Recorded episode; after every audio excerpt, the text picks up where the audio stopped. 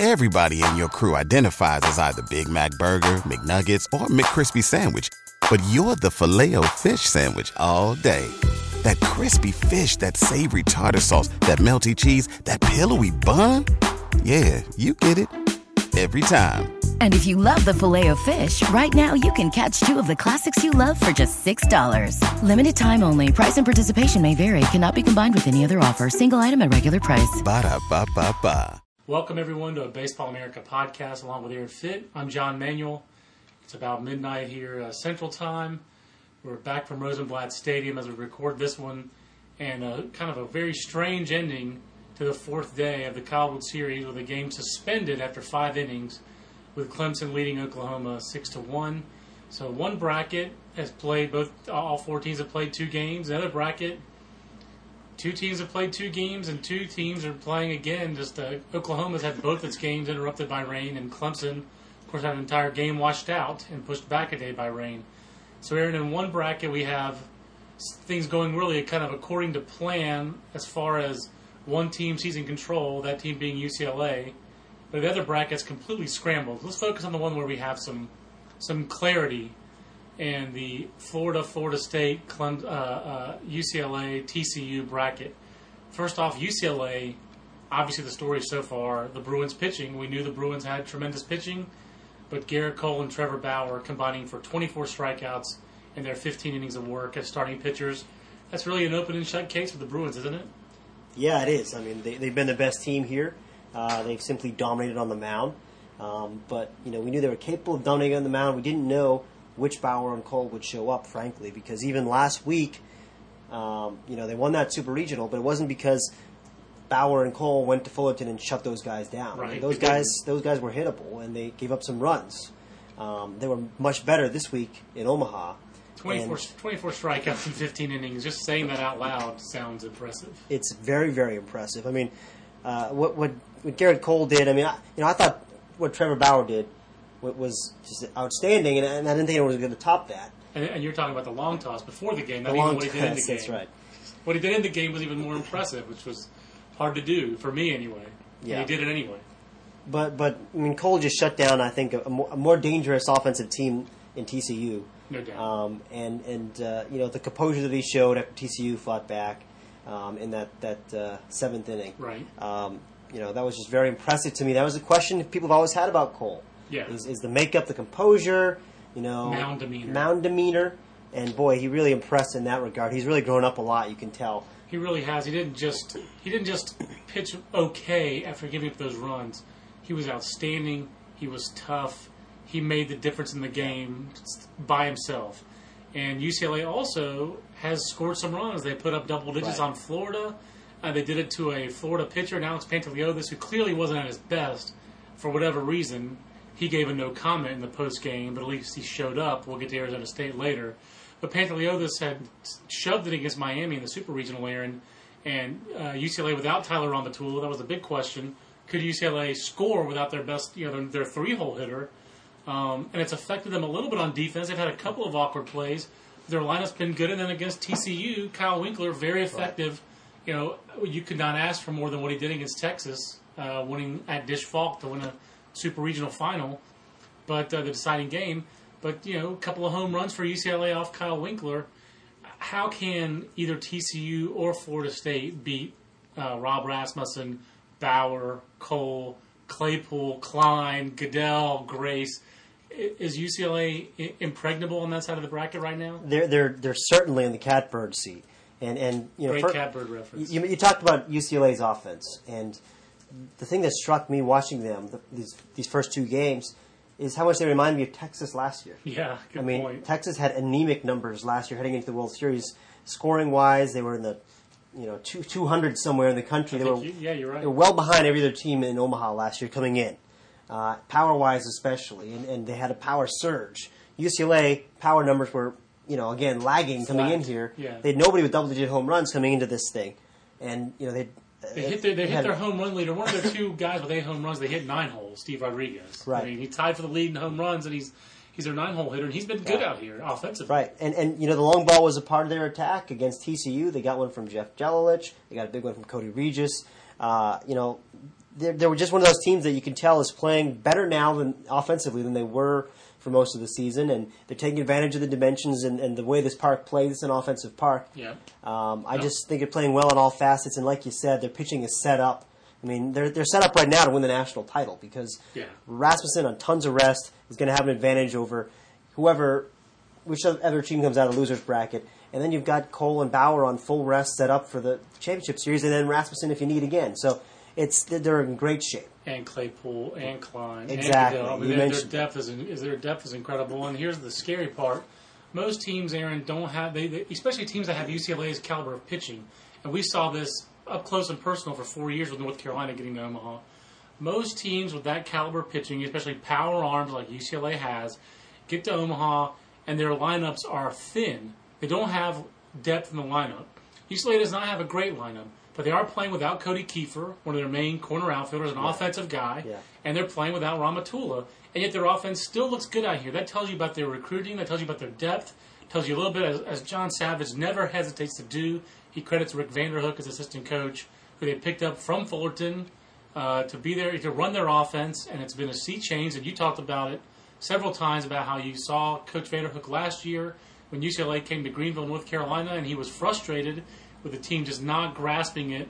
Maybe the addition of Beau Amaral and an extra year were the things that it really took for UCLA to Yeah. grasp that offense because Beau Amaral is exciting.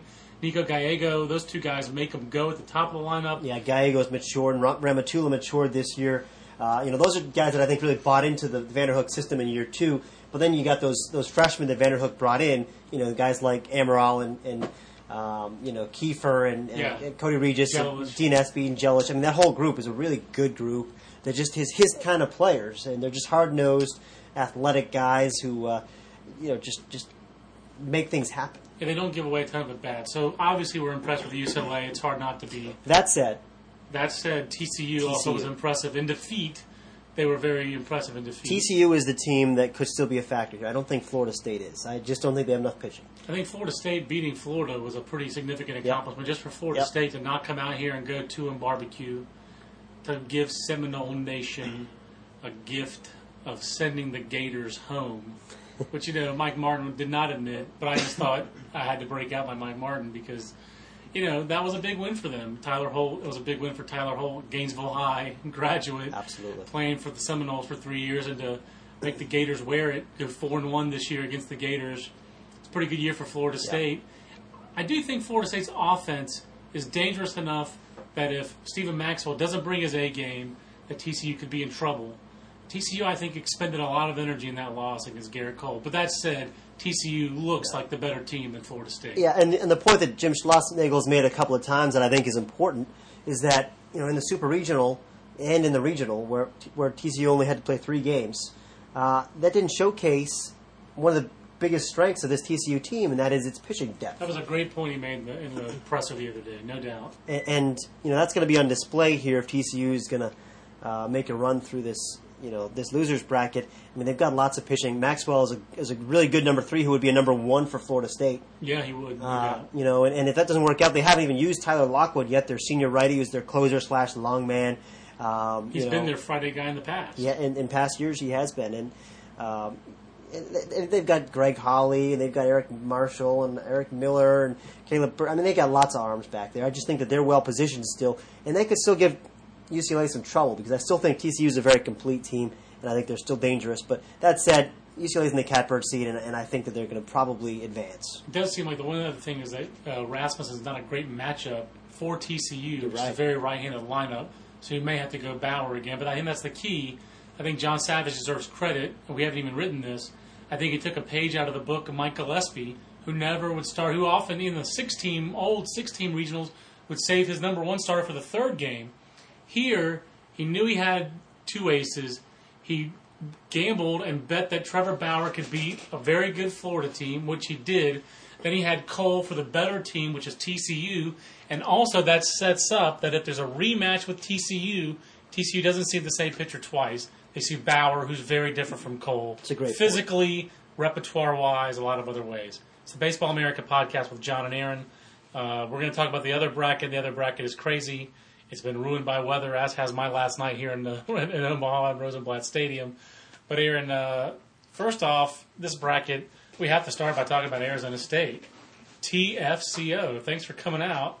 Sun Devils, the national number one seed, had not really, again, all year, with the exception of the beginning of the year when when UCLA also was starting at 22 and 0, and they were in this discussion for almost the whole year was Texas, Virginia, Arizona State. Yeah. And none of them will win the national title. Texas and Virginia didn't even get here.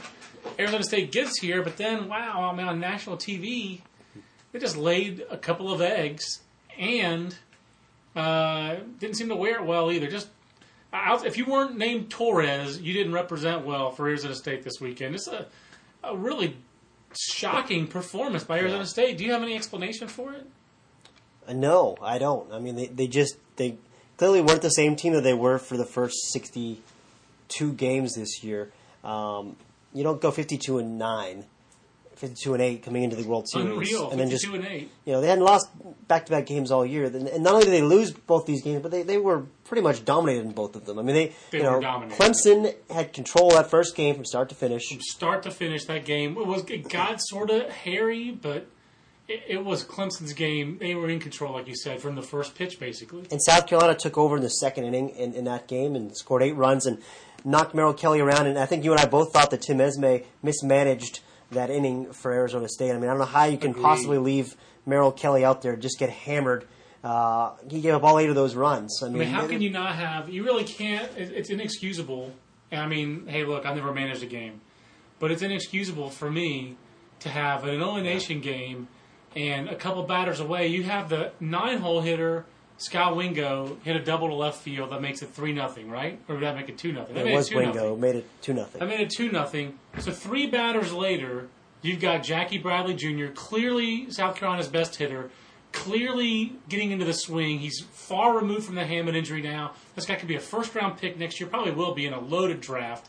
And Jackie Bradley Jr. is coming up in three batters, and you don't get a lefty up in an elimination game when you've got Mitchell Lambson, who's only one of the best left-handers in the country. Yeah. How do you not get that guy warm? And they didn't have anybody warm for Jackie Bradley Jr. and They couldn't get anybody warm in time even for Morales. Right. It was that was embarrassing, really, for Arizona State. They just looked shell shocked. And they frankly just looked unprepared for Omaha. Yeah. Again, only the Torres brothers play with with intensity. Johnny Ruettiger misplayed a ball in left field that inning. Then he overthrew the cutoff man, which cost them a base. They made all kinds of little mistakes. They made big mistakes. Drew Maggi losing a ball in the lights of their night. I mean, Deven Marrero looked good. He had three hits today, I believe it was, in the second game. The freshman, but and when you say lights, he lost the ball in the sun in the Oh morning. yeah, I'm sorry. I'm sorry. That's it. He lost the ball in the morning. He just lost a fly ball. He just whiffed on it. I mean, it. I, I thought it was an embarrassing performance by Arizona State, and I mean, uh, embarrassing. And, and I said they didn't handle it well. Maybe this is just too much of me being a media person talking, but I thought it was weak that in neither game did they bring their starting pitcher to the post game Yeah. when both their starting pitchers, Merrill Kelly and Seth Blair, performed extremely poorly. And both of them put their team behind the eight ball. Yeah. The And game, even- the game in, in both cases was basically decided. Well, those two guys were on the mound. Those two right. guys need to be That's out there to answer questions about it. And, you know, and maybe one of them, maybe not. First game, Seth Blair, maybe I'll give you a pass. Doing it twice talks about to me the program. It was they did not represent themselves well at all this weekend. That's not what I think of when I think of Arizona State baseball. But actually, maybe it is. Maybe a lack of accountability is what I think of when I think of Arizona State baseball. Fifty-two and ten, tremendous year. They overcame so much with the loss of Spence, firing Pat Murphy, all that stuff.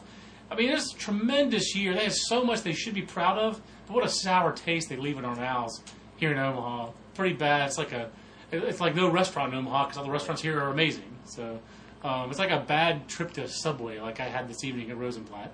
It's the Baseball America podcast there in Clemson, South Carolina, Oklahoma. Right now, Clemson's getting four innings away from the catbird seat. Does Clemson have what it takes to win that bracket? I think they do. I mean, I really do. They, They have the offense to do it. That's it, and I just I just love the way they're they're swinging the bats right now, and and you know to me, the fact that it's not just a couple of three run home runs here and there, the fact that it's it's a lot of singles, but Yeah. that means a lot of people are performing, and a lot of people are hitting the ball hard. They're squaring it up, and they're just not trying to do too much. They're using the middle of the field, and they're just uh, you know using all kinds of parts of the field. Um, They're they're squaring up a lot of balls, a lot of hard contact. It's fun to say that, but uh, Yeah, everyone's contributing. Even Spen- uh, even their freshman, I forget his first name. Is Spencer? Spencer. Spencer Kieboom. Fun to write, especially fun to tweet. But uh, John Hinson, that guy, almost as skinny as the North Carolina forward of the same name, or almost the same name. But thank you. But he's been impressive. Can Clemson pitch enough though, Aaron, to win it? That's the question. I think if they stay in the winners bracket, that they can. And I I think it hurt Clemson quite a bit today that this game was suspended tonight um, because Scott Weismann was, was cruising along. I mean, his pitch count was starting to get up there, but he could have given him another inning or two, I think. Um, and uh, you know that would have, I think, made a big difference um, because uh, their bullpen, as we know, is, a, is an Achilles heel for that team. Um, you know, and I think they needed a little bit more out of Weismann, and he could have given it to him. Now you got to go to the bullpen a little earlier than you, you would have hoped. Um, I, I think that they're, they're still okay because they got some parts to work with there. I think Will Lamb will probably be the guy you'll see, um, That makes sense. unless they. I mean, because if, 'cause if they win this game, then all of a sudden they don't have to play again until Friday. Um, you know, you can bring maybe bring Casey Harmon back on three days rest. That's what I imagine they would do. Um, or you know, you've got other options, but But they're not a team blessed with pitching depth, and yet their pitching depth is going to be taxed even if they go three and zero. yeah. just because they're having to play those three games potentially over four days, no matter what. So, and they don't have a great bullpen. They're going to have to hold that lead without Weismann and you know, their two best play pitchers are Casey Harmon and Scott Weismann. Even though Weismann has the five plus ERA, now they know, they do have the option of bringing Alex Frederick back, but you know, let's face it, the guy has a 86 mile an hour fastball, and then thankfully for him, he's got a cutter, and he threw three great innings the other day in their first victory. I think they're going to have to lean on him fairly heavily because after that super regional with Alabama, I think we all saw how Tomas Cruz and Kevin Brady, those guys can come with the kerosene out of the bullpen Yeah. sometimes. South Carolina, the other team that uh, eliminated Arizona State today, Aaron, and then Oklahoma, both those teams, know, it seems like Oklahoma's maybe a little bit more offensive, a little bit more of a chance to to battle, to use Ray Tanner's word, out of the losers bracket. Do, do either of those teams have the? I mean, this is just a complete muddle. I mean, what? Who's who's the option pitching wise now for Oklahoma? Because they went to one of their long guys in. Uh, well, they burned two guys tonight, in J.R. Robinson and Jake uh, Mayfield, Jack Mayfield, Jack Mayfield, right? and uh, and obviously Bobby Shore's burned for this game. Where do they go in the, for the rest of this game against Clemson? Well, they could go with you know they could bring Jeremy Urban back, uh, but but he pitched uh, He pitched a couple innings other night. a couple innings, couple innings on uh, what, what day was that? Monday. To, I think that was Sunday or Monday. No, that Sunday. was Sunday. It was Sunday. Jeez. It's hard to tell with these rainouts. Uh, they could bring Urban back. I think you probably see some Urban. They could go with Zach Neal, who would be the guy that they would need to start the next game. Uh, I imagine they could go with uh, you know um, Ryan Duke a little bit, the closer. I mean, yeah, they've got they've got a few options, but uh, um, South Carolina also has a lot of options, but there are really more questions with whether they go with their, their redshirt senior, eighth year man, Jay Brown, who's been there forever, or they go with a left hander they're talking about going with. Uh, Tyler Webb is the Tyler rumor. Webb. There's, some speculation out there that maybe they they go with the lefty Tyler Webb, who's who's got a good arm. Um, you know, they could bring back Blake Cooper on short rest. I mean, he only threw 62, 63 pitches the other day. They could just Johnny Holstaff. If That's what they've too. done a lot this year. For the most part, their Sundays have been Johnny Holstaff uh, because they've rarely gotten more than they've really rarely gotten four full innings out of Jay Brown on Sundays, and he's been he's been generally their Sunday guy. Uh, ever since that Vanderbilt start that South Carolina loves to say, "Oh, he was great that day," he hasn't really been great since. Yeah, I think it makes more sense for them to try to Johnny Holstaff it and get Blake Cooper uh, saved up and healthy, not healthy, but rested as much as possible. Yeah. And then throw him against Clemson if you can beat Oklahoma. Or, of course, Oklahoma could come back on Clemson. We just don't know. That bracket is muddled, but certainly Clemson is advantaged right now. But I think, Aaron, I think we would both agree right now the two best teams in Omaha look like UCLA and TCU. I agree 100. percent And uh, to me, one of those two teams are going to win the national championship for the first time. I think you're probably right. Although if TCU has to fight its way back through the losers bracket and is up against a you know a three and zero team on either side, maybe that's a little different. But I think even in that case, I mean, I would probably go with TCU. I think TCU has like sixth, seventh, eighth pitchers who could be better than Clemson's top two or three guys. I mean, like Leone, their freshman, is nice, he's solid, but I think the plan at Clemson probably was that he would be a middle a midweek guy this year Yeah. or a mm-hmm. relief guy, and instead, instead he's their third best starter. So But that's partly because Jack's kind of riding the hot hand, and I know, like that idea. I, like it love that too. about Jack, Yeah. and he, he mentioned it in the po- in the pregame or the postgame after their first win. And I just think Clemson's being consistent about that. Frederick's going to be their hot hand of the bullpen until he's not, and then someone else will. Yeah. Chris Epps is they're going to ride that hot hand. Hot hand. He's got a 225 av- average, but boy, that guy has been squaring the ball up here, and uh, and he looks good at the top of their lineup. And Kieboom's another example about that. I'll Tell you what, Jack Leggett's won a lot of regionals. Yeah. He's been to Omaha, you know, five, five times, times, now. I mean, the man can coach. And, and one thing that every time you see Clemson in the beginning of the year, it's not the same team you see at the end of the year. Great because point. he, he Great point. you know, you see him in the beginning ACC play or whatever when they come through the triangle. He's trying out different combinations. He's trying to find the hot hand. And uh, he will ride the hot hand. He, he's not afraid to do it. He's not afraid. You know, he, maybe he's not going to bench Kyle Parker just because he's going through a slump, but but he's not afraid to, to move things around. And hey, Chris Epps seems to be swinging better. We'll put Chris Epps back in the leadoff spot now. You know, The thing that really still concerns me about Clemson is the defense. The left side of their infield is just. uh, John Hinson's improved at third base. He's still not great. And right now, Brad Miller's a disaster defensively at shortstop. I mean, he just dropped the throw from the catcher tonight. It was a rule of stolen base. But, I mean, he just dropped it. You know, I mean, it was kicked away, but he didn't field it cleanly in the first place. That's yeah, a why it snow was kicked cone away. catch. Yeah, that's why it was kicked away. So he's got 30 errors. It could be 31. And that just really worries me. So to me, this has a little bit of a feel of 2002. Clemson won its first two games, but did not have great pitching back then either. They were two starters, basically mm. Matt Henry and Steve Reba. They had some other guys, but Reba was their number one starter, and they put Henry in their like moment of truth guy to their bullpen. And South Carolina was in the same bracket. And South Carolina lost its opener that year and won all the way to the championship game. And that's my prediction for the rest of it is that Clemson will go 2 0. They'll beat Oklahoma. But I think South Carolina's going to battle its way back and battle, as Ray Tanner loves to Yeah. say. I just think South Carolina's got a little mojo going and uh, could get to the title game, but uh, then lose to a Texas style offense. They lost to Texas in 2002. They would lose to UCLA this year. So I'm, my preseason, uh, my pre-series pick of Arizona State is already eliminated, but I did pick UCLA to win the other bracket. And I'm, now I'm jumping on the, I'm, I'm clearing space on the John Savage bandwagon, which we constructed back in 1998, and now we're scrambling to get back on it. 1998 or 2008. No, 1998, 1998, you built back when he was an assistant at Southern California. Oh, right, that's when sure, sure. that's when me and Allan Simpson and Jim Callis started building the John Savage bandwagon. It's it's been a long time. It's been a bumpy road too. I'll tell you. it has been a bumpy But road. uh, but here we are, and, and you know John Savage is, is boy, he's doing a great job with that team. I mean, you got to hand it to him. Uh, I also have to pick a new bracket uh, two Right. winner, and um, I, I mean I like Clemson right now, and, and I like you. I think it's wide open. I don't think South Carolina has enough frontline pitching to, make a run back through this thing. I mean, they've really got two starters they can count on. Right. The the the mix and match bullpen routine has worked a lot for them this year. I don't. I just don't know if that's going to work here and against this caliber of offenses that they'll be, they're up against. That's the thing. The thing that I don't have a ton of faith in my South Carolina pick, and Clemson's offense looks significantly better. The difference, I guess, is that the South Carolina offense on paper this year was not the South Carolina offense right now, with Jackie Bradley Jr. just being Yeah. really very difficult to pitch to. And the home run he hit tonight, uh, or this afternoon, low and away fastball that he just parked to left center field.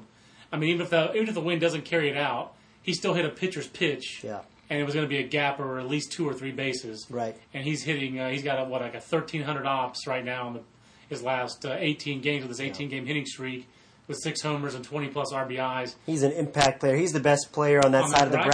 bracket, and, and I mean, maybe the best player here right now. He's probably the best position player. best here. position player, right? The best players here are Gerrit Cole, Matt Purke, and Trevor Bauer. Probably in that order. I agree. and it might you could maybe flip Purke and uh, Cole. And I got every time I think about those two guys, Jackie Bradley Jr., Anthony Rendon, Taylor Jungmann, I just get excited. I wish we could just start covering draft 2011 right now.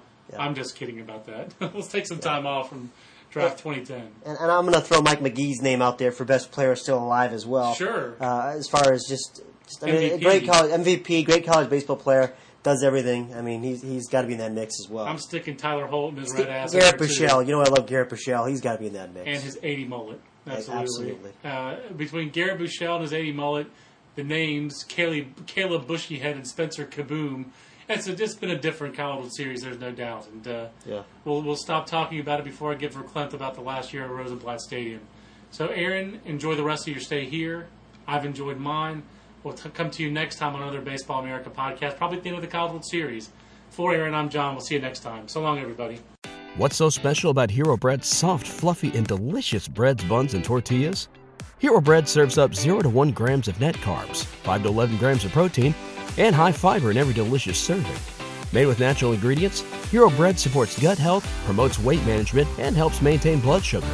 Hero also drops other limited edition ultra low net carb goodies like rich, flaky croissants and buttery brioche slider rolls. Head to hero.co to shop today. Everybody in your crew identifies as either Big Mac Burger, McNuggets, or McCrispy Sandwich. But you're the filet fish Sandwich all day. That crispy fish, that savory tartar sauce, that melty cheese, that pillowy bun. Yeah, you get it. Every time. And if you love the filet of fish, right now you can catch two of the classics you love for just $6. Limited time only. Price and participation may vary. Cannot be combined with any other offer. Single item at regular price. Ba-da-ba-ba-ba.